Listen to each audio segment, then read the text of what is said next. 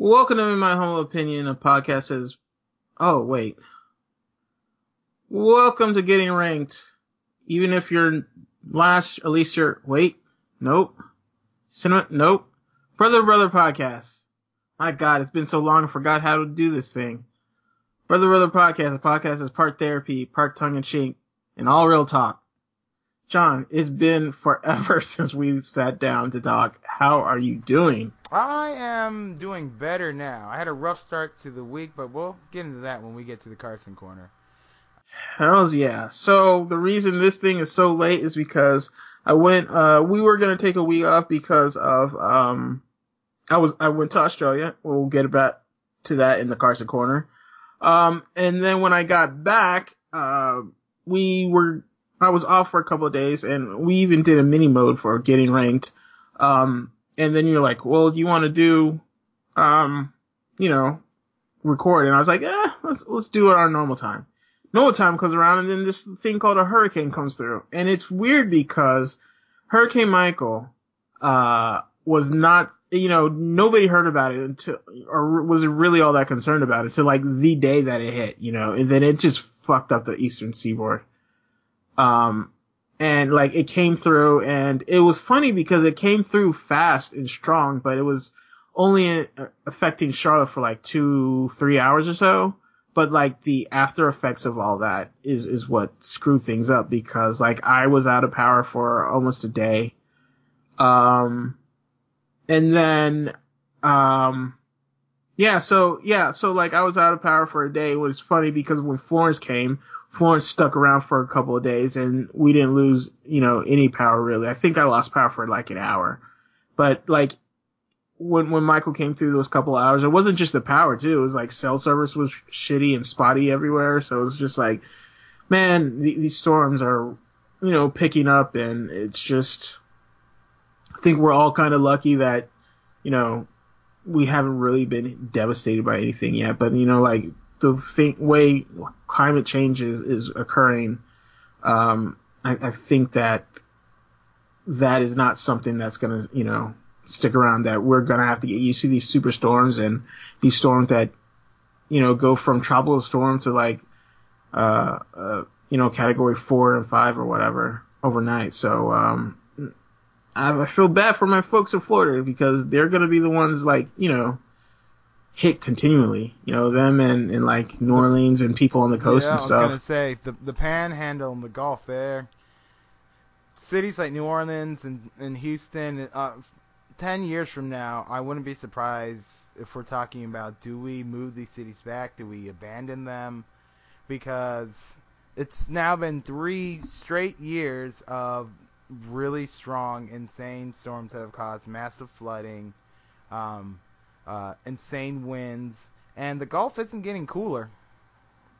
Right. I mean, they just had a report that came out and said uh, before scientists were telling us that we need to be try and reduce the temperature of the Earth by like uh, two degrees and or two or three degrees or something like that, and we're well past that. And they're saying if we don't get it reduce it uh one what one point five or something in the next twelve years, then this you know, the earth is not going to be habitable for, for humanity for very much longer than that.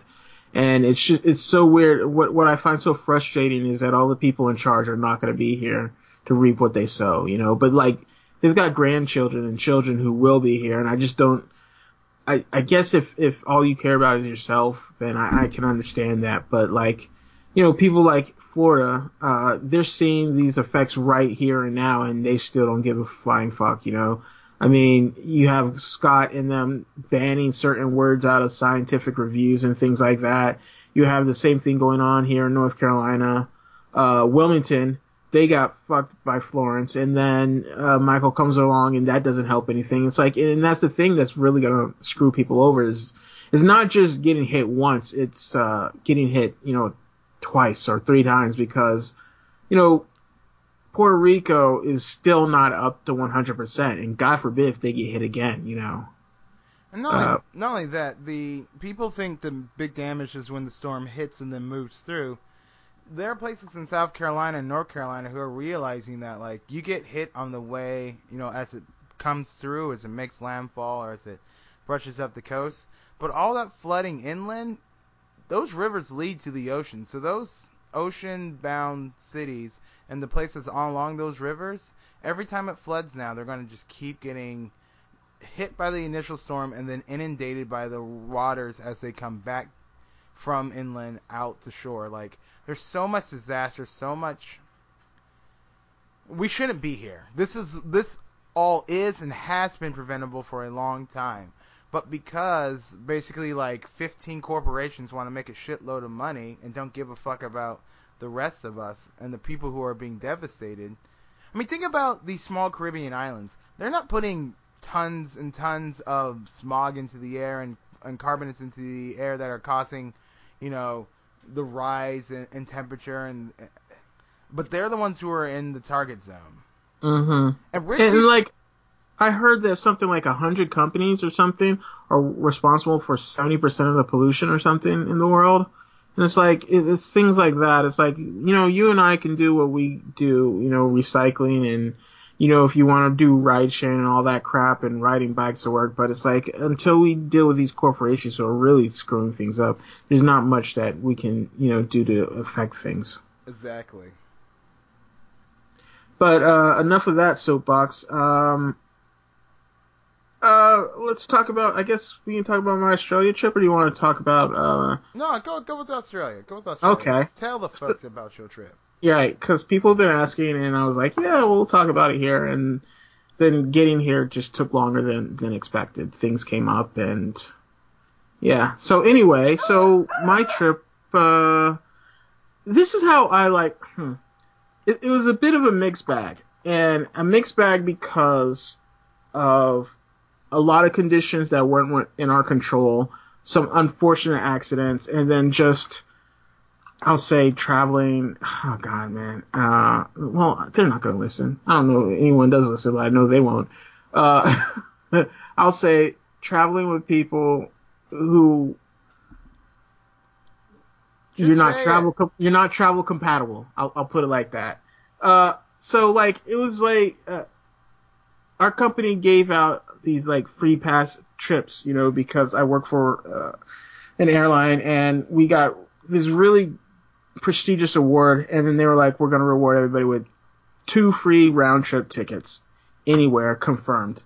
So I was like, fine. I used one to go to Rome, and then I was gonna use this one to go to Australia. I had always always planned to go to Australia with this ticket, and so I was like, cool, I'm gonna do that. Then my friends were like, hey, do you want to? We we're gonna go to Australia. I was like, fine, yeah, I'll, I'll hop on board. So we all decided to go to Australia together. And I've been to like Thailand with these, some of them, Mexico, and it was great times, you know. But we were doing a week in Australia. First day we get there, beautiful. It was, you know, the trip actually wasn't as bad as I thought it was going to be. 20 hours, and, and it's not 20 hours total. It's just 20 hours from Charlotte to LA, and LA to Sydney was a total of 20 hours. So anyway, um, we get there day one, we go to the zoo, which was pretty cool, except for I don't know. I don't know. I, I'm not gonna say this that they they drug their animals, but uh, nobody was all that active and like to the point where like Jonathan, what's the one thing that you know about kangaroos? Um, they have pouches. Okay, but like interacting with them, okay, maybe maybe this isn't well known. I thought it was well known, but like the thing you they I see a lot about kangaroos and something like people would say is don't get too close to them because they kick people, right? You know, like they're they're a bit aggressive, and these kangaroos like I saw this Japanese woman, she got right up on it with a selfie stick and everything, and I was like, I'm about to watch a woman get kicked, and that thing was just laying down, just like kill me, you know, like Well, Reg, it's it's a captive kangaroo. It's probably one that's not from the wild. So yeah, I the- guess that that could be it. like that's the thing. There's a difference between creatures that. That's the reason why you can tell a creature that has been born in captivity versus born in the wild. It doesn't have Mhm. its instincts. It doesn't have fear. You know. Right. So it's used to being seen all day. It's used to being seen by a bunch of different people and strangers. So it probably, I mean, it could be that the- they're drugged. I mean, that could be possible, but I think it's more likely that it's just a captive kangaroo. And Because just- they had this one habitat where you could actually walk through and like they were just walking around, you know, and that was cool and all. But then like, I guess you would say the, the ones like the emu and the ostriches, which are kind of, you know, I don't know. It's like I always hear how they just go out and attack people. Like the ostriches are like the turkeys of, of Australia or something. And like they were just, they were like, I, I've got nothing to do with anything. And I was just like, uh, and I kind of felt bad. It was, one of those things where like uh when I went to Thailand I rode an elephant because I was like I'm gonna ride an elephant. This is so cool. But then when I got on it and was doing I was like oh my god I'm contributing to the abuse of this fucking animal.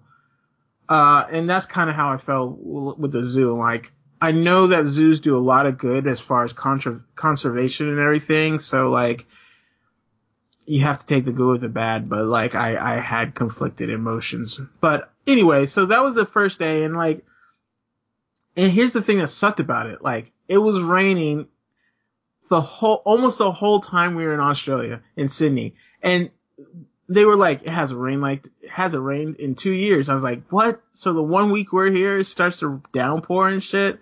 Like, even my Airbnb got a bit flooded and I, I, uh, couldn't use the room because of mold and shit. And I was like, fuck, man. And so, whatever. I'm like, I'm gonna make it do what it does. You know, like a little rain is not going to prevent me from enjoying this trip to its fullest. So then the second day, we, they're like, let's get some stuff for you for the week, you know, food stuff. And I'm like, okay, cool, let's do that. We went to this mall. It was a freaking brilliant mall. Like, and, and here's something else. Australia, so full of Asians. And I'm not saying that as like, as a bad thing, but like, people talk about sometimes how Australia can be a bit um, racist. I never felt more welcome than like a, a foreign country than I did in in Australia, and I think it's because like they love Americans, I guess. But anyway, uh, but then when we get finished shopping, they were like done for the day. I was like, we're not doing anything all day, you know? So I was like, whatever. So we played, kind of just hung out and stuff. And I was thinking, the whole time I was thinking, I kind of wish I was here with, with Jonathan and Becky and, uh, Arande and Christine because we would have killed Sydney, Jonathan. I'm telling you, you would have lived it up. And I was like, just, just to back in my mind, I'm like, just gonna, you know, enjoy it, right? Next day, we're, we're gonna go to the aquarium and Madame Tussauds, uh, wax. Tussaud, thank you. I always say it wrong. The, the wax museum. And unfortunately on the way, um, uh, one of the persons I was traveling with, uh, her husband was with us and, and her mom. Uh, he slipped on the train and, and like messed up his leg and whatnot. So he had ended up having to go to the hospital, which really sucked. And it was like, cause we were worried. We weren't sure what was wrong. And like the whole time I'm checking in with them to try and figure things out. So we get down to the aquarium and we're like, after he gets goes to a hospital in the ambulance. We get to the aquarium and we do our thing. But then when we're done with that, I'm like, okay, so what are we gonna do next? And they're like, well, I want to go back. And I'm like, we had just been here for like three hours or so. Like that's it. And I was like, there's so much stuff to do. And they were just done. It was just one of those things, Jonathan, where I'm telling you, I was like, the people you travel with can really affect your, your, your, um, travel experience because like, you know, if they're not willing to do, just do anything, like, it, kind of limits what you can do and enjoy. And like, I was starting to like get really pissed because I was like, we're in Sydney and you guys don't want to do anything. I just don't understand it. And, and the worst case scenario was I was like, I'll just leave and you guys can go back and I'll meet you back. But the thing was, no, they, you're with people and you think, hey, we're all adults here. We can figure shit out. But they couldn't figure out or were unwilling to figure out how to get back. And it was just one of those things I was like, they're starting to ruin my own experience. And I'm like, this is a trip of a lifetime and it sucks. So then the next day I was like, I'm just taking off by myself. I don't know what you guys are going to do, but I'm, I'm out of here. I'm going to go enjoy Sydney. And, and it was funny too because the minute I got downtown off of the bus and stuff, sun came out and it was a gorgeous day. I'm telling you, freaking perfect. I I went everywhere. I went to the botanical garden. I went to the opera house, did a tour of the bay, I went to a couple of museums, and I was like, being unburdened with other people was, it's just kind of amazing because, and what sucks is like they're friends, but at the same time, like they were gonna ruin my experience. And then I get back to the place at, at like seven or eight o'clock. I was like, so what did you guys do all day? And they were like, well, we were gonna go to the souvenir shop, but by the time we left, it was closed. And so we just played, like they just watched television and played games all day. I was like, you could do that in Charlotte, you know, and it's just mind boggling to me that it just seems like such a wasted opportunity, you know? Well, this just doesn't make sense to me because it's like you're flying, and for me, it's it's a, it's even bigger. Like it's not just that you're going to a foreign country. You're going to Australia. It's not easy to get to. It's not easy to get to if you live in fucking California. You know, like the Right. I, the idea that you flew from the East Coast, literally three quarters of the way around the world, and you stayed at the Airbnb and played Uno and spades or whatever the hell you were doing. Like, why would you waste your time, your money, your effort? Why would you fly 40 hours to not see as much as you could? Right. Like I would have been like, yo, I'm trying to be I'm trying to catch the last bus back every single night and just be exhausted when I wake up in the morning so I can get the first or second bus back so I can just keep eating through this big ass city. Seeing the culture, seeing the people, eating the food. Like it's Yeah, because I mean, even that, I was like, when we were talking about what we are gonna do for the next day, planning stuff, we're like, okay, let's leave by eight thirty so we can get stuff done, right?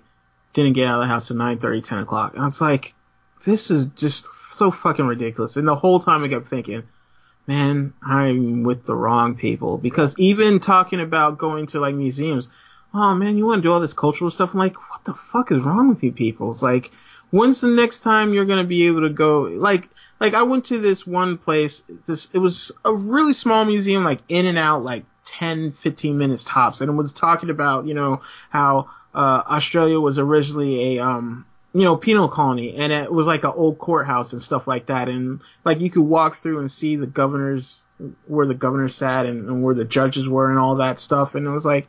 I mean, I was in and out 10 minutes tops and it was amazing, you know, just I went through a couple parks. There was this food festival that they had going on and I, I, I tripped through there and I'm just like, it's, I don't know. It's just, it seems like such a wasted opportunity. And I, I felt bad for them because like, I don't know. It's just felt bad because I feel like they don't know what they missed, you know, if that makes any sense.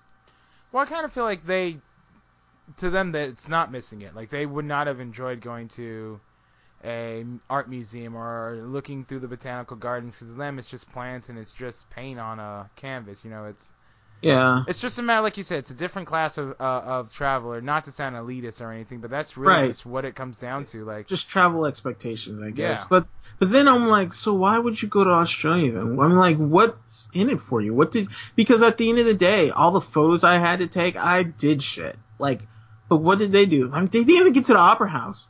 That that's what I don't get. Is like, you went to Sydney and didn't get to the opera house. That's like going to I don't know, like that's like going to New York and not going to the Empire State Building or, or the Statue Uh, of Liberty. Statue of or- Liberty. No, it's or going to Paris and not seeing The Eiffel Tower. Eiffel Tower. And that's the thing about it. It's just like I'm not even talking about taking the tour up to the top. I'm talking about just getting there, sitting Right. underneath it.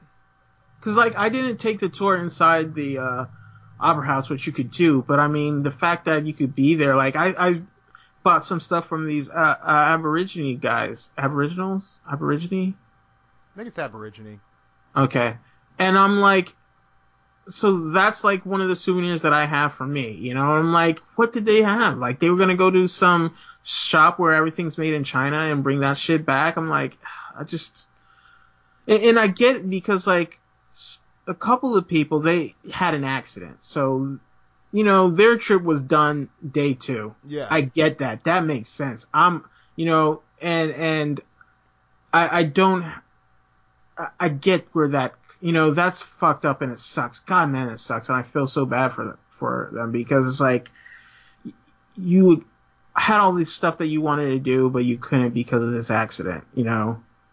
but at the same time, but but the other people, like, they just, I don't know, I just, I, just, I just don't get it. You know, like you see people who are like, I've never left the state, or I've never left the city, or I don't have a passport, well, I'm not going anywhere, and it's just, it feels like such a wasted opportunity, and so like people asked when I got back, like, how was the trip? And I was like, well, I had a good time. I can't say the thing, same thing for everything. And like I heard from through the grapevine that one of the guys that I went with was like, it was a horrible experience. I was like, how could it be a fucking? It was like, it's because you didn't do anything. You didn't, want to. Yeah.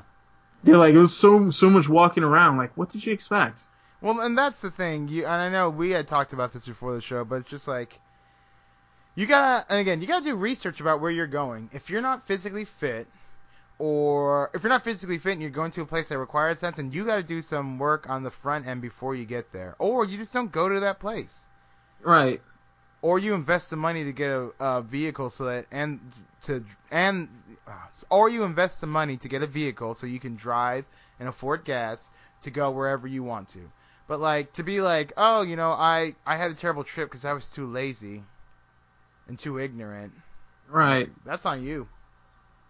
And and the last thing I do want to say, um, you know, because I mentioned how uh there are a lot of like Asians and stuff in Australia, like I mean everywhere, like advertisement, all that stuff. And, and I'm not pointing that out for any other reason except to bring this up. Is like I've heard that Australia is one of the most racist countries in the world.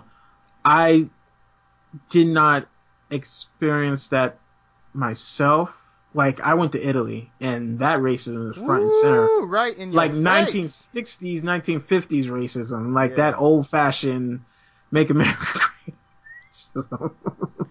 Yeah. But like Australia, I didn't experience, but I saw it. I Yeah. heard it because there were some people that were like, "Oh, so where are you staying?" And like, I was like, "Oh, we're staying in Chatswood," and one got one lady was like, "Oh, that's where the uppity Asians stay.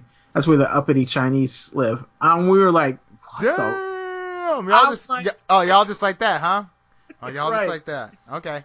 and, and it was weird too because like as a black guy like that's stuff that i know i've heard i know racist white people in america might say to each other but like that's not a conversation i've ever been a part of like and that was an experience like oh wow Also, Oh, this, is what, it's it's like. yeah, yeah. You're like, is, you're like, do Americans say this to Asians about black people? Is that how? Are they this comfortable with them? Is this the, the Right. inverse, the flip side of that coin? I was like, I've never been on the other side of racism like that. It was just, and it was amazing because like you heard, like they were out, some people were just out in the open about it, like, ah, fucking Chinese. And I was, I was like, damn, Yeah. that shit was just hella bonkers. So that was an experience. But I'll tell you this, Jonathan, you know, want to know what the worst experience or, or the worst part of the whole trip? Tell me. I didn't get a fucking stamp on my, on my, uh, passport. That makes no sense to me. We went through the passport thing. We get off the plane. They're like, get your stuff, get your luggage, all that junk. So we get it, and they're like, oh, you can go over here for like an ex- express passport service or whatever, like electronic thing. So we scan our passport. Cool. That's cool. Uh, then we go through, we have our luggage, and they're like, they're, they get to this gate, and it's just like, take off your glasses and just look straight at the camera. Look at the camera, walk through, um, then we're like, are we through customs already? They're like, no, no, no. There's another thing. I was like, good, because I want my stamp, you know. So uh, we we go through our line, have our luggage, and the guy's like, oh, are you all together? Like, yeah, we're together. And like, you have anything to clear? Like, no. And I was like, I have medicine for like, you know, medical conditions. Like, oh, that's it, cool. Uh, welcome to Australia. Have a good trip.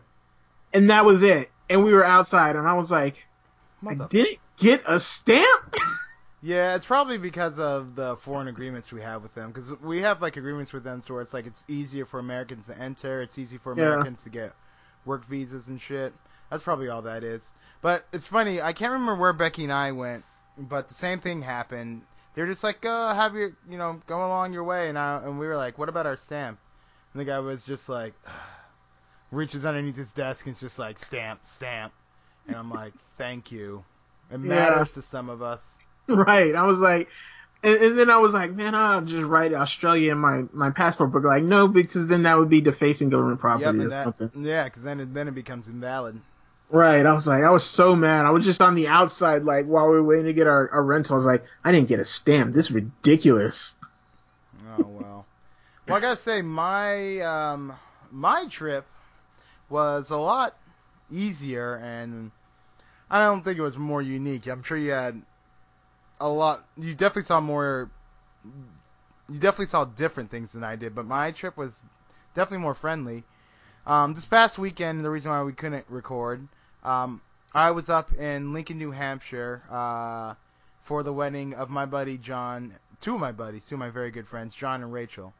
Um, I used to live in the same building as Clark for about five years, four or five years, something like that. Uh, we're known as JC Squared. We run cornhole up here. Uh, or Yeah, you Bago. That that's our that's our thing. We run that shit. Um, and it was really cool because uh, there were six groomsmen, I being one of them, and I was the only person. I was the only groomsman who wasn't family or part of the group of people that he grew up with. Like, so his two brothers were groomsmen. That's two of them. Um, three of his very best buddies from New Hampshire that he grew up with, lived with, from like elementary school, even younger than that, and then me, which to me was like such a huge honor because we have a lot of good friends. We're a good core of people up here, and it was just such a big honor to be selected to be um, a groomsman in that wedding. He's truly like a brother to me, so it was great to go up there. Uh, we had a blast, you know, reception, a rehearsal reception, our pre-wedding dinner on Friday night. Way too much drinking Friday night, and then Saturday comes, and we're in our suits. It's New Hampshire. It's not the most northern part of New Hampshire, but it's pretty up there. We're up in the mountains, and uh, we were at the Loon uh, Ski and Snowboard Resort, and it was cold. The temperature dropped 20 degrees between from Friday to Saturday. So while we're taking pictures, we're dodging the rain, then the sun would come out, and then um, the clouds would come up, and then the sun would come out. By the time we got to the top of the mountain to greet guests and get ready to go into the ceremony, which was outdoors, uh, it was snowing. So we got like What is up with outdoor weddings? I've never, I've never been to one that went off correctly. It always seemed like even yours. I mean, you guys had that horrible, um, um, Yeah. what was that? A hurricane that came through Yeah, like the week uh, before or yeah. something like that. So uh, yeah, nor'easter came up, um, which is just a big rainstorm, like hurricane. Um, went up the coast, and we were supposed to have our wedding on the beach, but the beach wasn't there because of the storm, so we ended up having it inside. But outside weddings are cool, and listen, that would have been an amazing. So I mean, it was an amazing wedding. It was just cold as fuck. Um, yeah. but the you know, like the site was just amazing. So you know there, it's this pavilion, so people are sitting down and they're at the bottom. We're all you know on the along the sides, and then behind it there are just like three, just amazing, beautiful mountains, and they're all changing colors, so it looks just like a collage that some amazing artist would have painted. Um, it was a great, a great wedding, and if you you know once you get drunk enough, you don't really mind the cold. Unfortunately for me, um, during the dinner, uh, I bit down on something and, and I cracked a tooth. Uh, luckily, Yeah, uh, you, when when you told me about that, you were like, "Yeah, I bit down on an olive and, and cracked a tooth." I was like, "Oh, I can't wait to hear this story." So, do you know what it was, or it was definitely? I mean, it wasn't an olive, was it? it was not it was an olive. There was a pit in it still. Um, and Hmm. and I just exacerbated it later by biting onto something really hard and just not thinking about, hey, maybe not bite on that tooth again. But uh, cracked a tooth. Had to leave the reception like 20 minutes before it ended so I could go and get some Tylenol or some ibuprofen. Partied all through the night. Adrenaline's going. You're having fun. You're drinking. I was smoking. Hungover as fuck on Sunday. We're driving back. I get home and my mouth hurts so much and it just starts swelling the fuck up. So all Sunday afternoon and night, I just wanted to murder myself. Um, my sister-in-law Esther That's called suicide. I know. Uh, my sister-in-law Esther had been uh, she had flown out to watch the dogs. Plus her boyfriend came, drove down from New York City. And so, you know, they're there, and I'm like trying to be social, but like halfway through dinner, you know, we got lobsters and shrimp and all this stuff that we made. Halfway through dinner, I'm just like, guys, I'm sorry, I gotta go to, I, I can't be awake anymore. But, you know, swollen face and sinus infection and ear infection, uh, that stuff doesn't let you sleep. It don't give a fuck about what you're going through. Luckily, and this is something I always there's something that uh, this is something that I sort of um, cautioned my wife about because she had a couple of surgeries um, over the last two years, and uh, she kept the pain medicine that she had, and I was just like, you should just get rid of it. You don't want to have that around. You don't want someone to steal it. You don't want to. You don't want that temptation. Thank God she didn't listen to me because she gave me a painkiller, and that's the only way I got the four hours of sleep that I got from when we got home at two to when I woke up in the morning at. Oh, dude, I always I always keep painkillers. When I get, I don't get pres- prescribed painkillers often, but if I have to, man, I try to ration that shit just in case. You never know. Oh no, trust me, I'm I'm I'm on I'm fully on board after this incident. D- do you not get migraines anymore? Like I used to, I I thought you'd have some around because of your migraines, or is that not a thing anymore? No, I mean I I rarely get migraines now, just because I I tend to stop them before they get to a point of being full blown. Plus, um, I found I have found personally that Excedrin migraine does everything I needed to do. Really? Yeah. So if I feel a migraine coming or I get one, I'll take Excedrin migraine and I'll take two sleeping pills and go right the fuck to sleep, and I'll just sleep right through that shit. Okay, I'm, that's good to hear because like I've in my old age I've been getting like I never got migraines and I, I know it's hereditary thing or can be, and and I started to get them like once. I, I, I not not anywhere near where you got them, but like I might get a migraine once or twice a year. Yeah, no, the last real bad migraine I had was uh, last time Becky was in Kansas, and I had to leave work at like, I got to work at eight and left work at ten thirty. And I was just like, I got to get home before this explodes, and didn't quite make it because I had to stop because I didn't have any Excedrin, or I had to go back out because I didn't have any Excedrin, and um, that shit was like I felt like I had a pack of mules kicking the shit out of my head. But to clear things up, went to the dentist. Um, the, they decided that it'll be better to just remove the tooth because he's like, we can crown it, but it'll cost a bunch. And just the way it's cracked, he's like, it's probably going to eventually um, crack again and just fall out. So better for us to take it out now, and we can just do a um, dental implant. So that's gonna suck. That that's my next Tuesday. Uh, but um, all in all, it was a great weekend, and after getting some antibiotics for my ear and my um, and my uh, sinus infection, I'm feeling much better. The last two days have been amazing because I've actually been able to sleep through the night without having to take heavy painkillers. Yeah, yeah, that that's good to hear because I know um, I asked about when we wanted to set up recording, and you for a minute there I didn't know if you were even going to be able to because you were talking about how much pain you were in and stuff like that. So it's good to hear that you're better. Oh yeah. Um, I, think, I have one one one more question. Have you found on. a doctor yet? I have found a doctor. Good. I have found a doctor, and I have an appointment uh, the second week of November. Oh yeah, yeah. That's, that's that sucks about new patients. Yeah, they Wait don't give a fuck. They're like, "Are you? Is it an emergency? No. Fuck you. See you in three weeks." Right. That's good.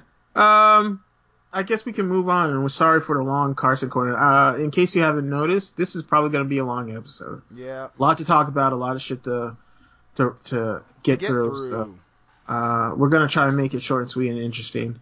Yeah, but we wanna we're gonna get right into it and talk about what's going on. What's going on? As Marvin Gaye would say. Um, we're gonna do some rapid fire stuff because there's just some stuff that's happened so long ago that you know, what are we gonna do about it? Brett Kavanaugh got confirmed. I believe believe Reg and I called that shit. Yeah. Um, and one thing about this, and this is really kind of the big thing for me, all these people who thought that Susan Collins was somehow going to be the savior, um, you should have looked at her voting record to realize how much she's not. and and it'll be interesting to see if the people of uh, Maine vote her out. She's in Maine, right? Yeah, I think so. Uh, it'll be interesting if they vote her out. I don't know if their memories will last that long, but you know, I don't. Why? Why do you think they would vote her out? because one of the big things that has kept her in is the fact that she was a pro-life person, and she basically just put in a guy who's obviously not pro-life, a guy who would vote to overturn Roe versus Wade. Plus, there was a huge outcry from um, sexual assault victims, from women, from support groups, people who support her, who are like, "You can't put this guy in." Well, it just right- seems like she was just doing what her what the people who put her in office wanted her to Fuck do. no, she definitely wasn't. She was doing what she thought the, The brass party wanted, wanted? her to do. Hmm. Yeah, which makes me wonder if she'll run again. Um, she might already know that she's not running again. And another thing, fuck Jeff Flake, right? I'm so sick of like, and this is I know Jeff Flake, especially Jeff fucking Flake. God, man, go ahead. the thing about it is just like again and this is the reason why i'm kind of sick of the whole resistance thing. Like people just need to shut up until after the midterm elections to see if this resistance is actually real. Everyone was talking about how good of a man jeff flake was for for pushing to have this fbi investigation knowing damn well that it was going to be bullshit and knowing damn well he was going to vote for this guy. Like literally if he didn't see a tape of brett kavanaugh raping someone he wasn't voting against that dude. Jeff flake is the new uh, although we, I know he's this, this is his last term. You know, he's basically in his last days.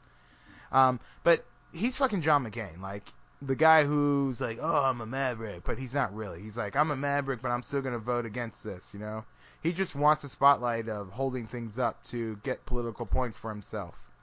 Um, so yeah, fuck Brett Kavanaugh, fuck Susan Collins, fuck Jeff Flake, fuck Joe Manchin, that bitch in, from West Virginia. Um, you know, I got into a big Twitter beat about that, about under like basically being upset that the DNC and the establishment supports people like um, Joe Manchin just because they want someone who will win versus someone who actually uphold the policies and ideals of the party. Um, It's I'm just sick of all the politics. It's I'm I'm sick of it. Uh, Yeah, I mean, and along those lines, this kind of ties into the next thing, uh, Beto O'Rourke in the midterms that, that you brought up. I just don't think that blue wave's coming. Like, and I, yeah, I'm sorry. Specifically with Beto O'Rourke, I don't think he's gonna win. I, he might get close, who knows? I don't know. But like from what I understand, he get he's getting a lot of press, but I don't think that's translating to numbers.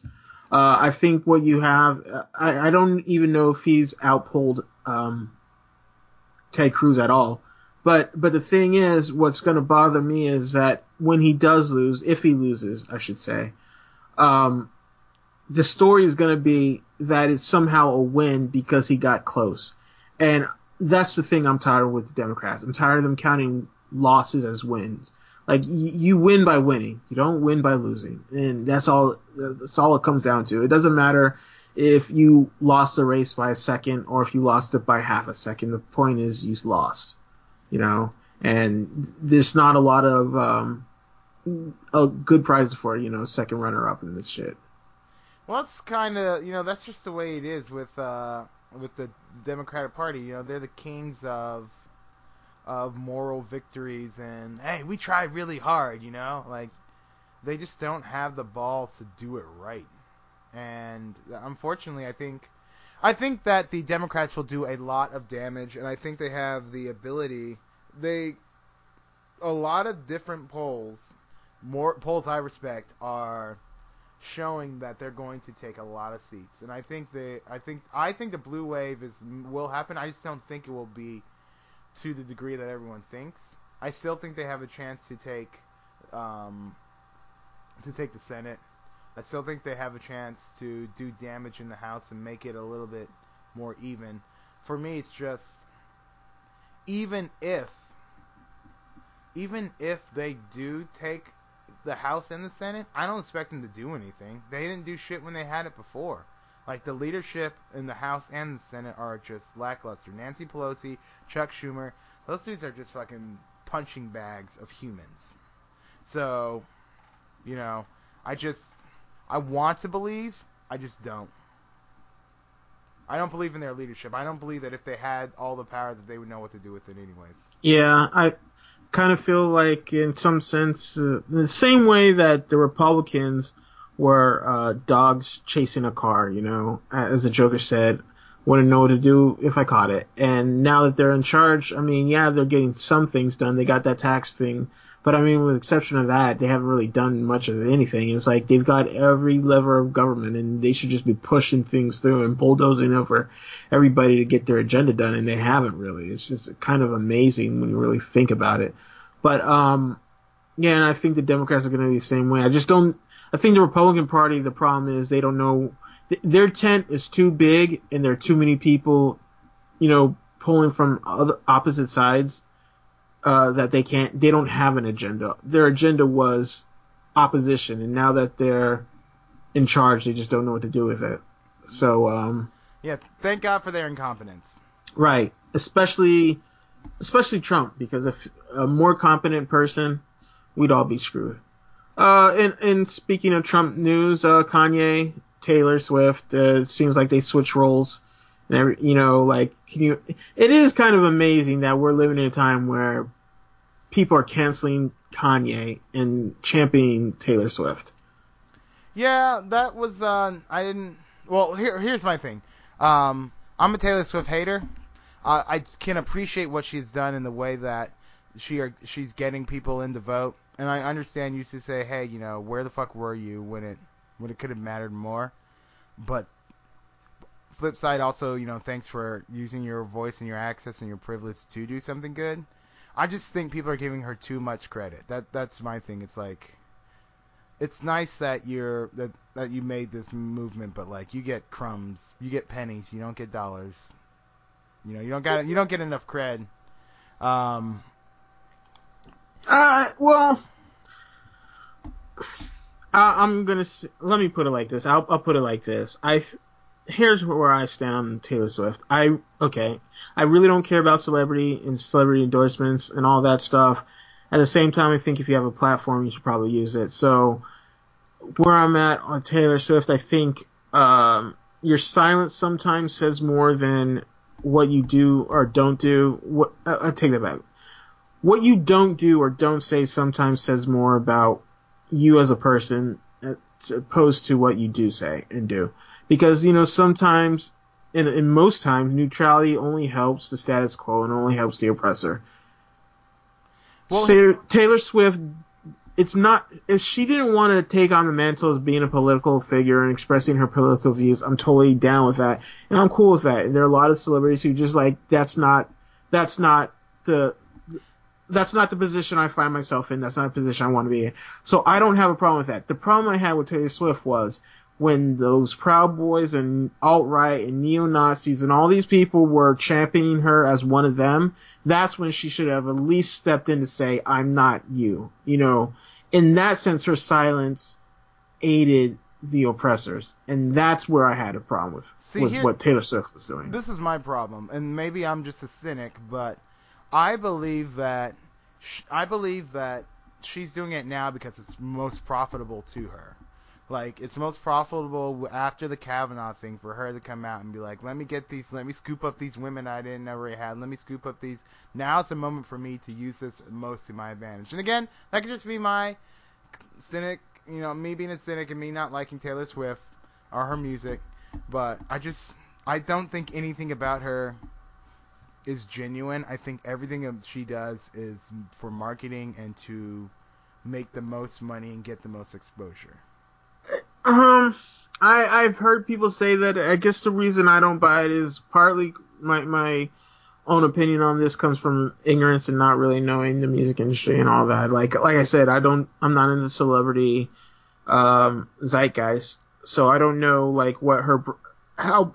But from what I understand, it seems like her brand's already big and it's already you know a powerhouse. Rich, so I don't your see brand how is never too big.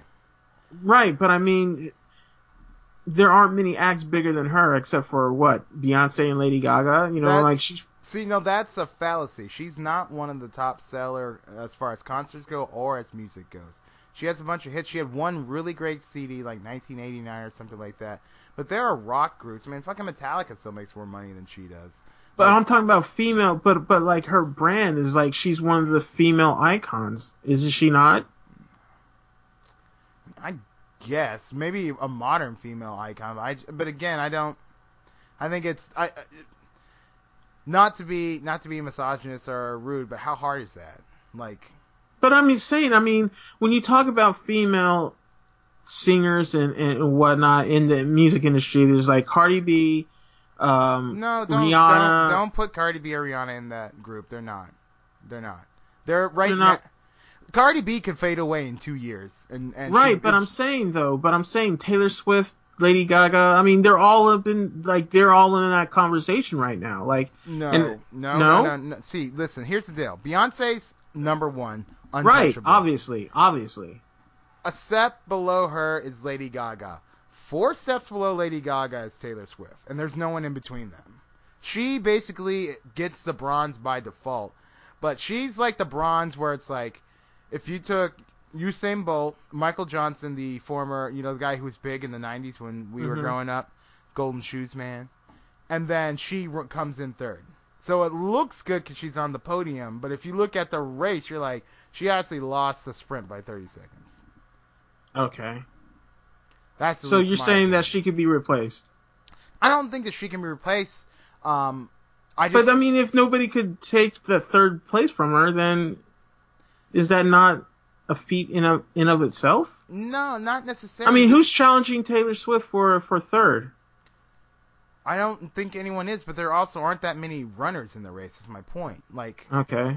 like it's it's not. But but I guess that's why that's why I say like I don't see the business aspect of it because it's not like by her doing this she was going to challenge Lady Gaga. And it's not like by doing this she was ever going to lose her third place spot. So this is not this isn't a win-win for her. It's It also is- not a it- lose-lose. no, it's it's a it's an only a win for her because that's the thing about it. It can only work out well for her because sh- the people who are going to hate her for decisions are racist, and everyone already hates them.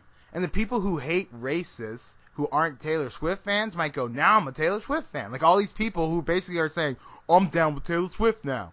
Like Okay. you know, they don't fucking like her music, but they'll buy it now because she's a civil rights activist all of a sudden.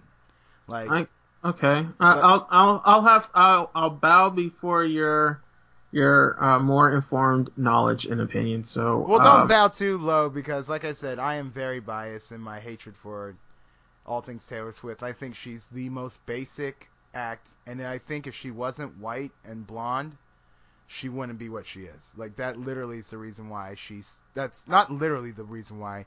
It's one of the biggest reason why. That lady has made 13 hits that are all the same song.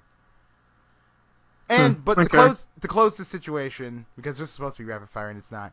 I know um, it's not. It's we tried so hard. Kanye, I'm listen. I'm done talking about Kanye. Right? I know he did his whole um, SNL thing where he had his speech where he got laughed at. He talked about getting rid of what the 13th Amendment, 16th, whatever 13th, 13th mhm. Amendment.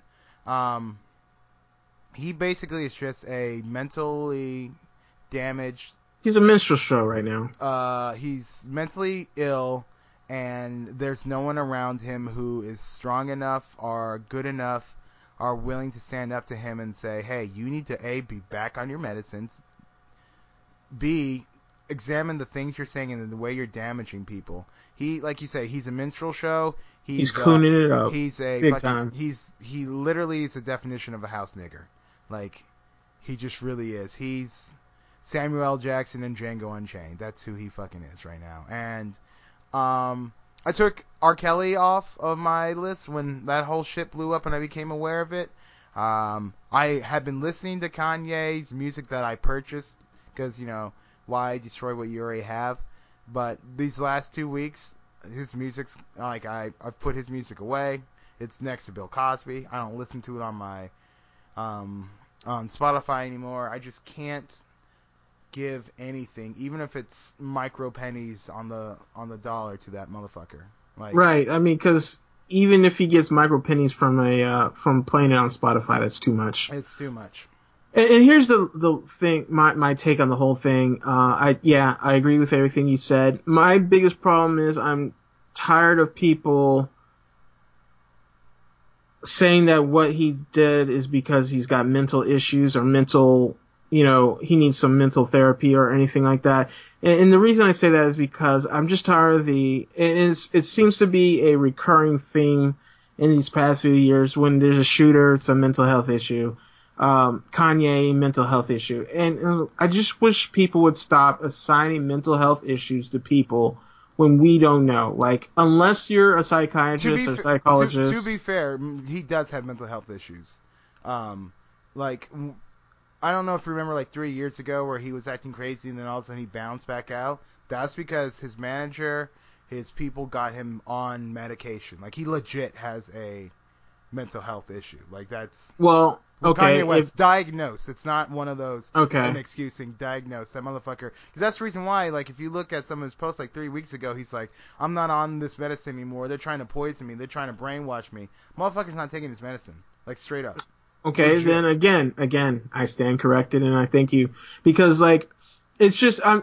And, and I'll take Kanye out of my point because I still think my point stands. Is just I'm tired of people saying that that people who act it, it, against society, like antisocial people or people who um, act in, in, ways that we don't approve of or are, are bad for society or somehow mentally ill. Because like I've, I've, we've come to a point where mental illness is something that we're talking about and trying to address and talking about it in much different ways than we have in the past. I mean, in the past, you had a mental problem, you hid that shit because that would ruin your career.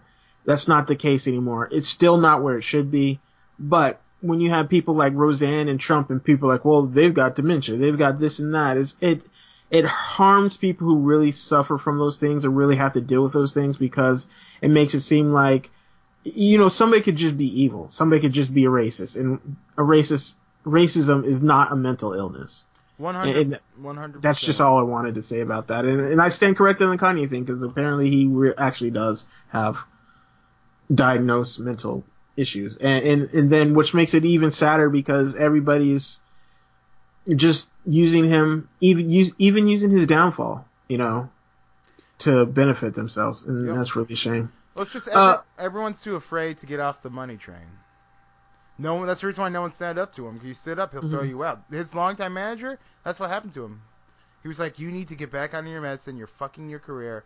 You need help. You need to get away from the limelight, and he fired him. Hmm. Um. So, in other stuff, uh, Venom superhero news, I kind of wanted to talk about that briefly. And real quick, I saw Venom. I thought it was okay. I think it's it it benefits from low low expectations. And I'll just say this: I was shocked that it took the box office on on our fantasy movie league or whatever. I didn't even play it because I thought the Lady Gaga fans were going to come out. Me and, too. Uh, Fucking Star lazy ass Gaga fans. Right. Where the fuck were, where were you? fucked me over. I, I trusted you. trusted you. I believed in you. It was nothing but Gaga. Nobody was talking about Venom. Uh-uh. Nobody. Well, people hated uh, it before they were going, so I was like, no right. one's gonna go see this. Nobody's gonna see this. Upgrade was a better movie and it came out already. We don't need to see this movie. Yep. Who asked for Venom? number one in the box office. And matter of fact, I think it's going to beat uh, Homecoming records. Wasn't Spider-Man Homecoming. Wasn't it number one two weeks in a row? Two weeks in a row. Two weeks Fuck. in a row. Yeah, not. I don't know what's going on with that. And here's the funny thing about it: people are talking about it might beat Halloween this weekend. What?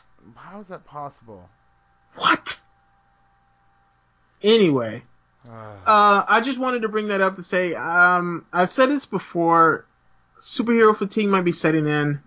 I'm getting to a point now where I'm like, I, I can't wait for um, Avengers: Infinity War to come out so that I can s- stop seeing all these superhero movies. Like you're gonna do that. I'm not going to, but I'm saying. I, and, and here's the thing, though. The only reason superhero fatigue hasn't truly set in is because while I do pay for movies, I kind of don't pay for movies because I got the, you know, the AMC uh, Plus thing so like I pay twenty dollars a month, I get to see three movies a week, you know. So in that sense, I'm not paying for. I, I don't. I don't feel like I'm paying for movies. So it's easy to go see a bunch of stuff when you, you know, you're not really paying for it, if, if that makes sense. So like, if but I'm like, if I had to pay to see Aquaman, I don't know that I would if it wasn't for Cinema Chat. Like Aquaman doesn't look good. Uh, see, I disagree. I the first trailer, I was like, this movie's gonna be fucking, or the teaser, it's like this. Okay, maybe this will be alright. And then the first trailer, I was like, this is fucking garbage. But this last trailer, I'm like, you know what? I'm in it. I'm I'm there for it. I think it's gonna be good. Um, I hope I'm wrong. I don't think I am though. I think it's gonna be good. Plus, I trust. I here's the thing. Um, I have since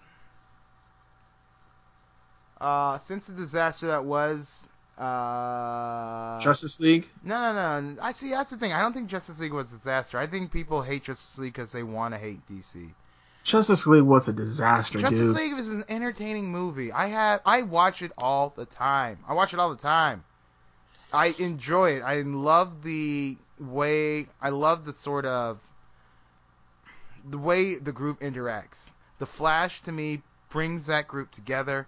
I love the way you can see the humanity coming back in Cyborg as he's trying to figure out what the fuck he is.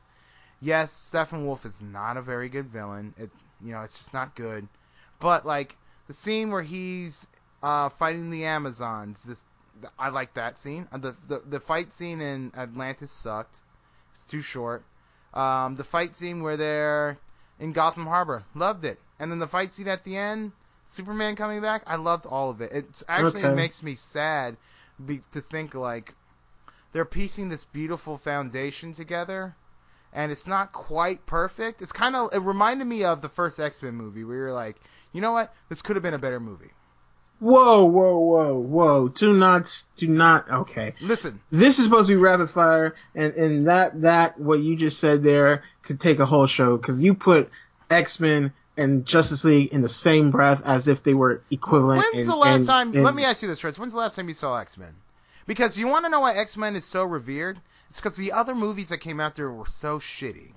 If you rewatch X Men, it's not that great of a movie. You foolish. You It's are not- full of really, it right now. Reg, what, what's You the cool? what's, right what's, what's the cool fight scene? The the, the 30 second fight scene between uh fucking uh Sabretooth and Wolverine. The the two. It's not just about the action. It's about the setup. It's No, about I, the I fact get that I get that, that, but that, that the whole time he's being hunted, you think they're after Wolverine, and then Magneto's like, "I'm not after Wolverine." The interaction between Charles and Magneto, the fact that they're, you can tell that they're friends and that they are, um, that they have respect for each other, that they want the same thing but are going about it in different ways. I think you're That talking. is a I think you're talking about first. I think you're talking about first class, stretch because that no, that I'm talking about that, the first one. That is a great interaction where between Charles and Magneto. You rewatch that second movie, it's just not the, the first movie. Remember when when Magneto's at the Senate hearing and then he's walking away and Charles is like and he she's like Charles what are you looking for up here he's like I'm looking for hope Eric he's like I'll bring you hope Charles I'll ask you don't get in my way and he's like he's basically that oh come on come on dude I listen. come First on of all, dude what I said, I didn't say it is the same as X Men. I said it's similar, in the fact that the foundation they built. it's similar because they're both superhero movies and that's no, where that it's begins and that, ends That's not true. It's similar in the sense that they both built a shaky foundation that should have propelled them into greater movies, and X Men didn't do it, and Justice League's not going to have that chance because you're not going to get to see. Because I don't know who they're going to get next as Superman, but he's not going to be better than um, than Carvel or Cavill, whatever his name is. I think um, Cavill's still in it I hope he is because he. That's the thing that I love at the end where they're like, they they show the picture of the of the six of them up top, um, and it's like you get to see the almost a pairing where it's like you have the fist bump between the accidents, Flash and and Cyborg. You have Batman and Superman, the fo- the foils of each other next to next to each other, and then you have the two warring races, the Atlanteans and the Amazons, um, and it's like you have this union of them where they're like, we've rebuilt this, we've rebuilt a union that could defend this planet, that could defend this Earth from what's will come, what has come, and what will come, and. I think if people just sit back and look at that movie and stop trying to analyze it like it's an Oscar movie and just enjoy the movie for what it is. Enjoy the small laughs that they throw in. Like, It's it's really a good movie. People just hate that movie because they want to hate all things DC, and that's kind of the way I feel about DC movies now. I don't know that they can make a movie that people won't automatically hate. People are just set in their ways that DC movies suck, and they're going to hate them all. It's the reason why people hate Man of Steel, even though it's a great movie, because it's a DC movie. It's terrible. I'll agree with you on that because people talk about Man of Steel like it's crap. And, and again, rapid fire, not all that rapid. Nope. We don't know the definition of the word, so we're gonna have to change this segment whenever it comes up. Um, last superhero stuff, Iron Fist season two canceled. People are trying to get them to bring it back. Um, I don't really get it. Uh, I haven't seen season two. I think it's again. I liked. Uh, I didn't like season one. Season one wasn't great. I liked him in Defenders. I liked him in season two of Luke Ugh. Cage. Okay, I'll give you that. I liked him in season two of Luke Cage, and after seeing him in season two of Luke Cage, I was like, I'm interested in in in what they do with season two. So I was like, I was gonna. The only reason I got through season two was because I again somebody I asked for spoilers and they told me how it ended, and Yeah, I was like, I want to see how they get there. We know you said. Yeah, so like I was interested in the season three. Um, I'm not gonna lose sleep that it's not coming though. Um, personally, I just wish that. Um, personally, I just wish that. Uh, they would. I hope they don't get rid of the character. I hope they use him as a side character, especially in Luke Cage. I want to see Heroes for Hire. Um, although it doesn't look like Luke Cage is going in that direction. Uh, just there's so much that they could have done with him, and I feel bad. I feel like the people who the showrunners fucked it up. Uh, could have been great, but hey, it's gone for now, and we'll see how long it is. Uh, but hey, uh, Daredevil's almost out. That comes out soon, if it's not already out. Yeah, yeah, it's coming out real soon, like this month, I think. Uh, it, I hope it's not out already because I still have to watch Haunting on Hill House. Um. All right. Well. Hey, how long have we been recording? Uh, we started at seven. Oh, I thought you stopped your recording. Oh, you did No, stop. But you, yeah, you didn't. I restarted. Oh my god, are you recording? This thing is not recording. Yes, I am recording. Thank fuck, thank God. Jeez. Rich, I can't count on you for shit. You can't. I'm I'm just I'm garbage. I'm start I started recording now, but Oh yeah, that's gonna help that's not gonna help at all. Uh so anyway, Forty-five minutes into it. No, an hour. We, No, we started at saying, seven. We've been Yeah. talking for an hour and forty-five minutes. Cause I never turned my recorder off. Uh, but what do you want to do? Because we still got a shitload of stuff to go through, and if we've been talking for an hour, Uh let's skip the calling cops on people. yeah, well that will still be fresh next week. Yeah. Um let's talk I do want to talk about the Saudi Arabia thing. Uh we can skip basketball and Red Sox. I just want to touch on those. I won't. I will not. I Okay. be very quick with those. Um, Um, so let's do Saudi Arabia. Um, I'll do sports, and then we'll do 31 Days of Halloween because that can then lead us into Hotel Artemis if you want to talk about that. Okay, yeah. that. I want to know what your opinion all is. Okay. Cool. So that finishes what was supposed to be our rapid fire um, section, but you know sometimes you got to talk about this shit. You can't just You got things to say, right? you know. Um, but we did want to quickly. We like to talk. we definitely like to hear our voices. Um, we do want to talk about um, one of the big stories going on, and that's the murder of um, Saudi journalists uh, in Turkey at the Saudi uh, uh, embassy. His name, oh boy, here we go.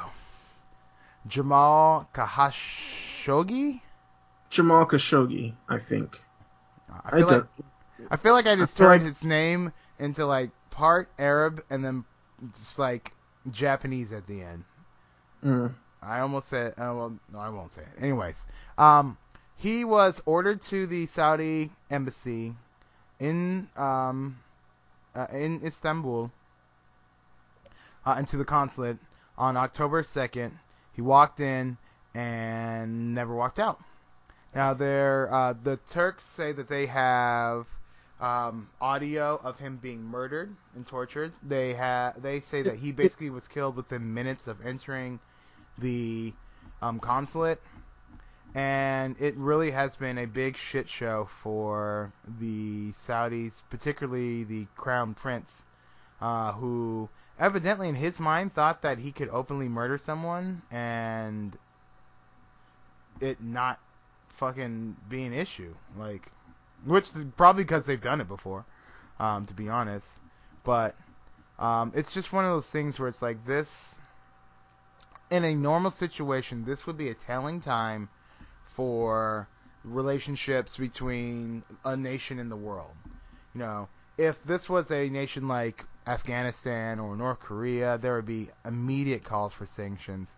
There would be immediate calls for action against these people. The UN, the World Health Organization, all these different places would be looking at hitting these people hard. But because it's the Saudis who have a shit ton of oil and a shit ton of money and a shit ton of influence, you have all these people like our president, um, human dumpster fire Donald Trump, it's basically from the outset trying to be like, ah, uh, you know, they say this might be rogue elements, or first initially saying that they, you know, agreeing with him that they didn't do it um, because the king... or that he left. You know, oh, like, yeah. oh, he left. No, no, my favorite thing is he comes out and says, yeah, the king says he didn't do it, and I believe him because he gave me a very firm denial, which like what the? F- he's such a fucking child. But he doesn't believe Christi- Christine for you know Blasey Ford. Well, my, here's my thing. I, I, this is what I thought was funny. I was watching some of the um, Sunday talk shows um, on Monday after when I was homesick, and one of uh, Bush, um, George W. Bush's administ- uh, former administrators was like, I called the Saudi king the day after 9/11, and he assured us that they had nothing to do with it and that it was an Israeli plot. Then come to find out, like 11 of the 12 bombers were Saudis. Like he's like, you can't trust these people. They will lie to you. They'll do these things. They'll help. They'll know about it. They'll have knowledge of it. They'll help other people, and then they'll lie to your face because they don't think that there's going to be any consequences because there never are. Yeah, but what I don't understand about all this is why this particular death is okay. Uh, this is not gonna. This is not gonna. Don't take this the wrong way. What I don't understand is why this particular death is so important.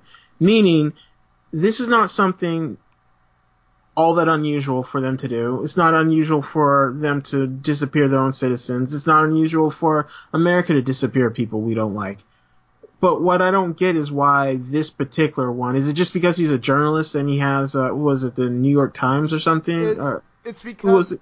It was because of how vocal and how visual he was. Like he has been openly going against the Saudi um, government with what they're doing in Yemen, with the way they are attacking Qatar, the way they are using their influence in the Middle East to destabilize and corrupt people and to attack people and kill people. So this guy is super visual. Like okay, he's he's out there. That's the reason why he's been in Turkey was because he knew he can't go back to Saudi Arabia or he would be thrown in jail and he would you know they give him a long prison sentence. And he's been fighting for the release of a fellow journalist who um, was who is imprisoned in Egypt, who's serving a five-year prison prison sentence for um, protesting and showing the atrocities that the Egyptian government have been doing. So this was very, very. This is a guy who's very vocal, who's very out there, and also he's a guy who has citizenship to multiple countries. You know, um, Turkey, I believe, had given him citizenship. He's a permanent U.S. resident. Um, so this is one of those things where it's like you killed the wrong type of the person too openly. Mm. Because you know there was a um, a journalist in Bulgaria who was beaten and raped and killed days before um, Jamal died, and that got some press, but not a lot of press because she wasn't as vocal. And also, you know, they can almost push her murder as to being like, well, yeah, she was killed, but you know, she was working in violent places and she had enemies and could have been organized crime, could have just been a break-in, could have been whatever. Um, but this is obvious. Like this is this is old 1960s, 1970s Pinochet style. We're gonna take you out in the open not necessarily in the open, but open enough that it lets other people know this is what happens when you criticize us. We Yeah. put you down, and this shit just can't be allowed. Like So, so do you think anything's gonna come of it? Because like I know that there are a lot of business, uh, like there's supposed to be a big conference that they were gonna go to or are having in Saudi Arabia, and a lot of people have been pulling out of that. Um, not everybody, of course, but like some people have. Do you think anything going to come of this? I think it all matters on what. Um, well, thing you can't trust America. That's that's the thing. You know, I think Canada. I think Western nations. I think a lot of um, Asian nations will step back away from Saudi Arabia. But people aren't. There's so many billion dollar deals with them that I don't know that it's going to matter. Um, I want to say that yeah, you know this that'll be enough to make them force someone to be held accountable. The problem is like it's not like the Saudis are going to be like, yeah, the crown prince did this, even though everyone knows he did it. You know, it's not like anyone who really matters is going to see jail time. They'll find some diplomat or someone close in their circle who will fall on the sword. Uh, there'll probably be a cash settlement to his family and to the Turks, but you know, it's United. I mean, Trump's already said, you know, weapons, the weapons deal, ending the weapons deal is off the table. So what do you Right. do at that point? You know, what? Mhm. How do you punish them? People And- aren't going to stop taking Saudi oil. That's that's just what. Yeah, that's the thing. Like they've got the oil, so it's like I, I even wonder why they're going through the, the lip service because like it I don't know if I was in Saudi Arabia's position and I was the type of people that they seem that they are, I would just be big balling and be like, what are you gonna do to us? You know, I mean the same way America is like when people are like, you guys are war criminals. Fine, take us to Geneva, see how that works. Like I don't understand why Saudi Arabia doesn't do that. Well, because if they do that, then they just admit, then they become the USSR, where they're just like, "Yo, we're killing people." Right, but I mean, we know that they are, and so what? Uh, I mean, I guess that's, I guess that's what I'm saying. I'd be like, so what if we kill people? You're not, are you going to stop doing business with us? You're going to stop taking our oil? Then shut the hell up about how we do what we do. Well, because it's like it's kind of like the whole idea with um with Trump when you heard about him, you know, having this idea like, why don't we just kill uh, Assad? And it's just like you can't be that open. Like if Uh, like. I, like if the Russians had a good relationship with Saudi Arabia, I bet Putin would have called and been like, "Yo, man, you don't kill people like that. You send other people to kill people like that." But I mean, that's the thing though, because Putin and they're, they're poisoning people left and right, just Yes, all willy nilly. Yes, but you can't prove it's them. It's Ah, most likely okay. it's them, but there's there you can't. There's not in all those cases. There's never been a person where like this guy, this Russian, came through these links. Was a, we have evidence of him being near these people? You know, it's just shit happens, and they all happen to be enemies of Russia. But you can't directly tie it to them. This, I mean, they fucking the idea, and that's the reason why it's so bad. It's like they've had to change their story so many times because the Turks just keep releasing the information and people keep asking questions, and it's like you can tell that this, their response to it is all on the fly. Because at first it's like, there's no way we did it. He left. Well, that's funny because we have video all around your consulate. And we see him walk in, we never see him walk out. Why is that? And they're like, uh, well. Then they, they maybe- brought in a death squad with like bone saws and crap and things And- like that. Well, that's the thing. It's just like if he he was killed minutes from walking in, because then they were like, well, it might have been the operation of a rogue of rogue people within the government, uh, and everyone's like, that's not the way you operate. Everyone knows that. Um, and then it was, well, maybe it was an interrogation that went wrong, but then you know, Turk's like, yo, we have this tape that's evidence that he was killed minutes after he walked in. So you know, how, what was the interrogation? A one question interrogation, and they killed him. And then the the fact that they had people ready to dismember the body, like you know, that's the thing. Like if I'm if I'm going to kill someone and get rid of the body, that sh- that shows premeditation. hmm And that's the problem with this whole thing. Like it's very obvious that this was premeditated and that they planned on killing this guy. Yeah, I mean, it's it's sad all around, and I feel so bad for the family because, you know, they're probably not gonna get that. I mean, they're not gonna get the body back to. No. You know, they, they they have nothing except for you know what they remember of him, and that's that's. You know, that's in some ways is kind of the worst thing. Like you, you hear people who've, you know, lost family and, and and things like that, and they're like, the worst part is we have nothing to bury, you know. Yeah, I mean, it's and that's the thing. It's like even now Trump is being forced to just to admit to the fact that like, yeah, this guy is, you know, he concedes that he's probably dead. You know, he he just canceled. Um, he made the Treasury Secretary um, Steve Mnuchin um, pull out of the Saudi investment conference, um, and now Secretary Mike Pompeo went from being like, no, I haven't been given details or heard about this tape to being like, yeah, so you know, I've heard some things, I've been given some evidence that is making this seem very likely, and you know, he's warning the crown prince that his credibility is at stake, and it's just like. And this is the same crown prince who, as soon as he was elected, had a bunch of his quote unquote competitors arrested. So, like, this guy is. Yeah, worst dude. case scenario, he's a bad bad hombre. Yeah, he's yeah, he's like a fucking sociopath, psychopath, and his shit is just coming out. Like one of his brothers got sarca- um quotations shot down. His helicopter went down. You know, it's like this dude is. Ooh boy, no, it's not good. Yeah. It's, it's just not good. But to end the show along a lighter note, sports, sports, and more sports. Uh, was the European soccer break? Uh, so I didn't get to watch too much. I did see the United States lose and draw, but you know, U.S. soccer's garbage. But basketball's back for all you people who love pro basketball. Celtics are looking amazing. Golden State, they're going to do their thing. I think they're going to be the two people who end up fighting for the championship. And I think the Celtics have a very good chance of beating them. If you want to have a good preview, not to promote another podcast, but you should check out the Culture Kings episode on the basketball Uh, promote the hell out of them. 2018 2019 um, season, and it was a it was a really good episode, and I liked a lot of what they said. Uh, but yeah, basketball's back.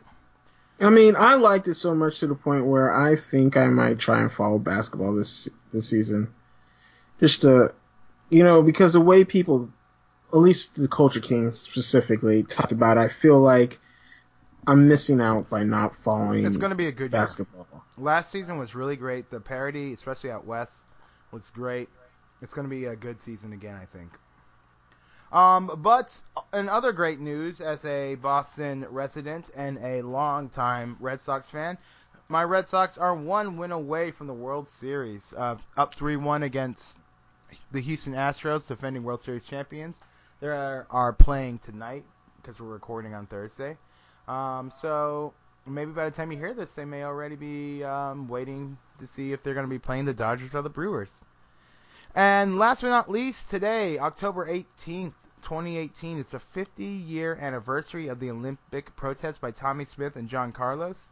Um, two um, track and field Olympians who raised closed fists in a sign of black power and black strength, who would eventually would be stripped of their medals unfairly. Um, it's it's a great story. You should really check it out. There's a lot of good articles on Twitter and online. You should also check out the story about their fellow um, American uh, teammate, uh, who I believe stood with them and also suffered a lots of consequences, being a man from the Midwest. Uh, a lot of people were not happy with him not coming out against them, and uh, it's a really good.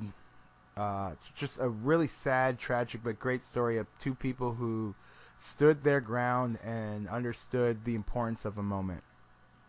Yeah, I mean, just think about you know what's going on today in the NFL. You know, it's just I don't know. It's amazing that you know we're still here, where you know people are still having to protest this stuff and still being punished for their protests. Yeah. Oh, one other thing about the Saudi thing, not to get back into the sad into the sad that sad story, but you know what I thought was the most fucked up thing? The fact that the Saudi were like, yeah, um, the Turkish officials can send in a team to investigate the consulate and the room where he was interrogated, but then two days before sent a fucking cleaning crew through, and had them bleach the whole fucking place. Mm, That's some fucked up shit. yeah. That's some fucked up Halloween shit. Speaking of Halloween, 31 days of Halloween. Uh, we're gonna be brief because we've been running long. Uh, how how's your challenge been, Jonathan? I Um, know I'm personally I'm playing catch up. Uh, real quick, what what are a couple? And if you don't know, 31 Days of Halloween is for the month of October. Try to watch 31 horror movies or scary movies uh, for Halloween. You know, kind of. Uh, it's it's like a, a marathon of sorts. Um, I've tried it every year, and I I think the most I did was like 20. This year I'm playing catch up. I'm gonna do it this year. Um, I plan. I agree as well. I am also playing catch up. I started out really well, but just wedding stuff, being sick, I was like in too much pain to watch movies. I would pass out and miss them, and I'm kind of a stickler. I'm like, you have to watch it all through and through, or else it doesn't count. Um, I am currently uh, at 13 movies. I only have 10 on my spreadsheet, but I have three movies I have to add from the last two days. I'm gonna add another one tonight. Um, some highlights: Scream 4, a movie I hadn't seen and to be honest didn't even know was out. Um, I watched a movie, The Void, the other night. Uh, it was on Mhm. Netflix. It was a very interesting movie, pretty short. Uh, a movie I enjoyed just because, one, I like bad movies. Uh, the acting was bad, but it gives me everything I liked. You know, death right at the beginning, a whole bunch of characters you don't really like, so you're okay if they get killed, which then leads into this strange area where you're like, I now want them to die. They suck so bad. Um, I saw The Wicker Man for the first time. Uh, Mr. Oh, nice. Nick Cage. Yeah, that movie The bees. yeah The bees. not good. That movie's not good, but it was. uh See, that movie. It, this is the thing. I like scary movies, but I don't like scary movies where people make all the wrong decisions all the damn time. Like in The Wicker Man, where he's like at the end and he's like, "I'll shoot you," and his gun has no bullets in it. And I'm like, you purposely went back to your room to get your gun, but you didn't check to see if bullets were in your fucking magazine. like who does that? Ex- someone explain that shit to me. Um, so that kind of pissed me off, but it's still a, a good end. Uh, I saw The Descent 2 for the first time. Oh, you haven't you hadn't seen that? I had I hadn't seen it because I couldn't find a place to watch it, and I wasn't gonna buy it sight unseen. Just because I like I really liked the first Descent, the first Descent, but I wasn't sure that the second one was gonna be that good. I really enjoyed it. It was on HBO. Um, again, a great movie with some real fucked up creatures. Um, although I feel like The Descent is one of those movies where it's like if you're not the first person to die, and you see them during the first attack, and you just figure out like, oh, these guys, you know, they do it by silence. You should easily survive that movie. Not easily, but you should get have a chance. More of a chance Mhm. than you do in like possession movies. Uh, but last but not least, my the best movies I've seen in my 31 days so far. Cabin in the Woods. I hadn't seen that. I owned it. Finally watched it. Great fucking movie. Uh, and Train to Busan. Um, Chinese Oh film. yeah, No, Zombie Korean. film. Korean? Korean. Oh, I thought it was Chinese. Um, Korean film. Really good. Uh, really, really, really good. I've been suggesting that to everyone who's like, I need to see something. I'm like, well, if you don't mind subtitles, Train to Busan is where the fuck it's at. That movie is really good. Um, it'll. I like it because it invokes multiple. Um, invokes multiple emotions. Like you're angry at people. You want people to survive so bad.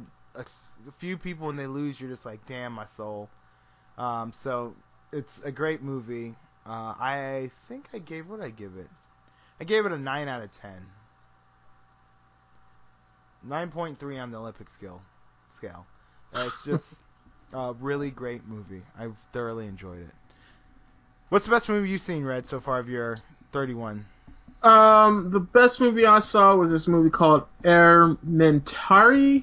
Errementari, I think. uh, is the the Blacksmith and the Devil. Yeah, it's a Netflix joint. And, and what I like about it is they they um, it's in subs and dubs, so you can choose. But you know, one thing, one of the problems I've had with um Netflix is that like they don't stream their their uh dubbed movies. So, you know, if you're going to watch a movie, you have to watch it in dubs if you're streaming it, which sucks because at night, like if I want to watch a movie as I'm going to bed, it means I have to ha- keep my glasses on or something, you know.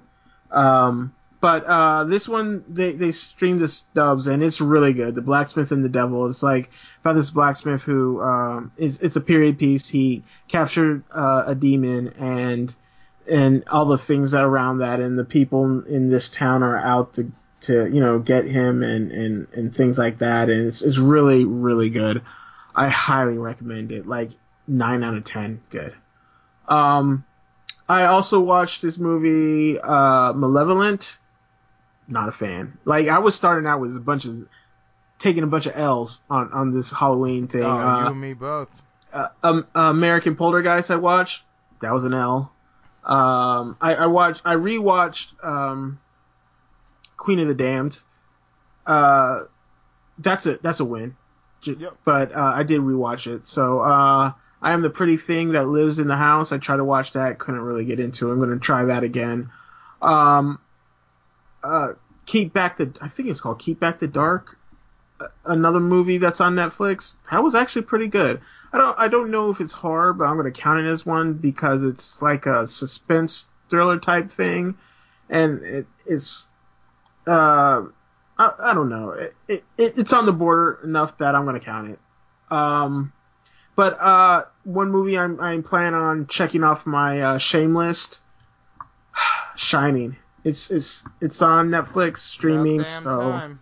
And, and here's the thing: I know I should be ashamed as a movie fan, uh, a cinephile, as a horror fan. I should be ashamed that I haven't watched this, but I've tried to watch. I've rented this thing like back in the day when you rented movies. I, I rented it like three times, and, and the thing is, it's like it's so much part of the zeitgeist that I felt like I'd seen it that I couldn't watch it. If that makes any sense Mhm. you know, it's kind of like um, this is kind of obscure, but I mean, for cinephiles, it'd be like trying to watch Soylent Green. I mean, you know, it's made of people, so you know, like you know, uh, or or uh, what's that? Um, Red Rum, help me out here. Uh, Citizen Kane. You know, Yeah. like it, it's talked about so much, you kind of feel like you've seen it, even if you haven't seen it.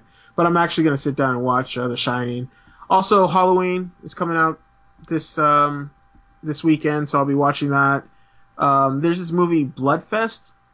Uh, I'm gonna check it out. Why the heck not? It's in theaters. I'll check that out.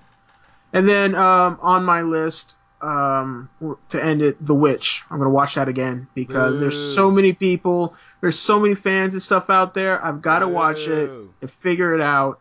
Uh, figure out if you know maybe I was just in the wrong headspace or if I You really didn't like it. That movie sucks. Yeah. Oh, oh, I'm sorry. This is the last movie, Mandy. Um, Nicolas Cage. It's like this really weird movie. It came out a while ago. I'm gonna sit down and watch that. I'm, I'm looking forward to watching it, but because people are like, this is Nicolas Cage at his most Nicolas Cage, so I gotta check that out. Boo. Um, yeah, I have The Wailing on my list. Um, I wanted to watch it the other night after I watched The Void, but it was like nine o'clock, and The Wailing's like two and a half fucking hours. I was like, fuck that. I don't got time for that. I gotta prepare for that shit. Um, so I'm gonna do that uh, this weekend when I go up to uh, to the cabin or whatever the hell place we're going. Um, I also want to see God, what was that movie? Terrifier, Terrorizer. Um, and uh, I'm gonna rewatch The Exorcist and Evil, The Evil Dead's this this weekend for sure. Good, nice, nice. Now, one last thing before we end the show. Now, I watched this movie that I, at the time, I, you told me you didn't like it and it wasn't good, and that movie's Hotel Artemis.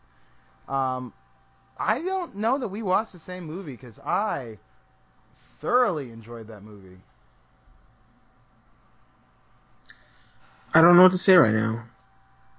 I just don't know what you hated about it. I thought it was because you're like I thought it was a missed opportunity all around. Um, because there are a lot of things they bring up. Uh, they they made a big deal about the score, and like I thought all these people were gonna come, you know, I thought they were coming in there to get back what they stole. It wasn't about that. That actually never, almost never comes up again. Uh, the fight scenes I didn't think were all that memorable. There, are there are a lot of scenes where people could have just left and, and walked away and survived, and they didn't for whatever reason. And I just, it was. But they couldn't. No, they could because they had that that tunnel in the the, the exit from the back that they all could have gone in No, into. no one knew about that outside of the the two nurses who ran the building. No one knew it. Like that's the whole thing. That's the reason why I liked about it. Like, you know, the riot, the riot caused so much confusion that, you know, they probably didn't even know the diamonds were missing. Like that's the thing I liked about the movie. And I don't know if you're upset about the if if you feel like the preview was misleading. I don't remember the previews for that movie, um, but from what I remember, the previews and then seeing the movie was exactly what I wanted and more. Like you have this hotel where, you know, there are the rules: no weapons, no attacking guests, no, you know, uh, being rude to the to the workers. Like I I felt like everything was so, was done so well uh, in that movie and I Hmm. felt I felt like all the characters in the movie, and this is one of the things. Um, uh, uh, uh, you want to get a high score for me as far as movies go. Have a movie where the characters are portrayed one way and they act that way perfectly the rest of the time. They don't break. They don't do something because they think the audience wants them to do that. You know, like Charlie's character, who's the douchebag, human garbage, um, arms dealer. He's a piece of shit from the first second you see him to the moment he ends. The uh, Sterling K. Brown, he is someone who is loyal to a fault the entire way. He just never learns his lesson, like until the very end. That's what I loved about the movie. Everyone did the the the character personalities that they were given. They flexed fully and they fully embrace them. Even Jeff Goldblum, him coming in like I loved that whole movie. Everyone did such a great job acting.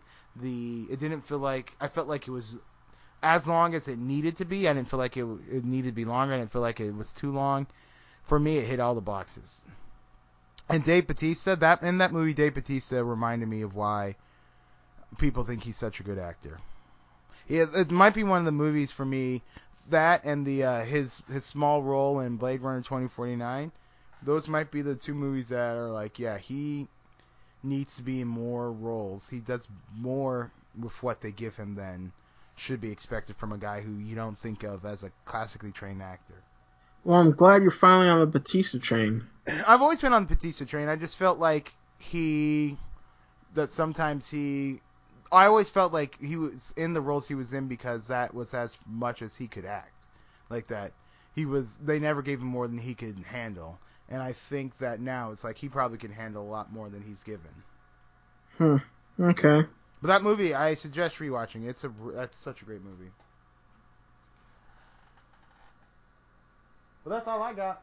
Yeah, I think. Uh, sorry for keeping it in here for so long. Uh, like I said, it's a long one. We had a lot of stuff to catch up on, and and a lot of stuff because of you know circumstances not within our control. Um, but we'll be back to our normal episode next week, and I know there's, we'll be talking about some some TV stuff because like there's some TV stuff I we wanted to talk about that we'll get back to that, and then of course we'll still have yeah we'll still have Halloween stuff to talk about. Um, so uh, as always, we want to thank you all for listening. Uh, speak your truth, tell your story. And say woke. Oh, and follow me on Instagram, and if you're a Facebook friend, I guess there too for pictures. Um, Instagram only lets you do 10 at a time, and I took so many that I don't know that I'm going to put all 100 and oh, he gonna some do it. odd. He gonna do it. He gonna do it. He's gonna do ten a day for the next twenty days. It'd be like 10 a day for, yeah, 20 days probably. Well, t- probably the next month if I really wanted to. But, uh, we'll see. We'll see. I, I might just put like the best 100 or so on Instagram. I don't know. But, uh, as always, yeah, thank you all for listening. We'll talk to you later. Bye. Bye. You can find John at Tempe WMF on Twitter and Instagram, and you can find his other stuff at TempesWorld.com. And you can find Reggie at Hidanas, that's H I D A N A S. He co hosts In My Humble Opinion and the Cinema Chat podcast.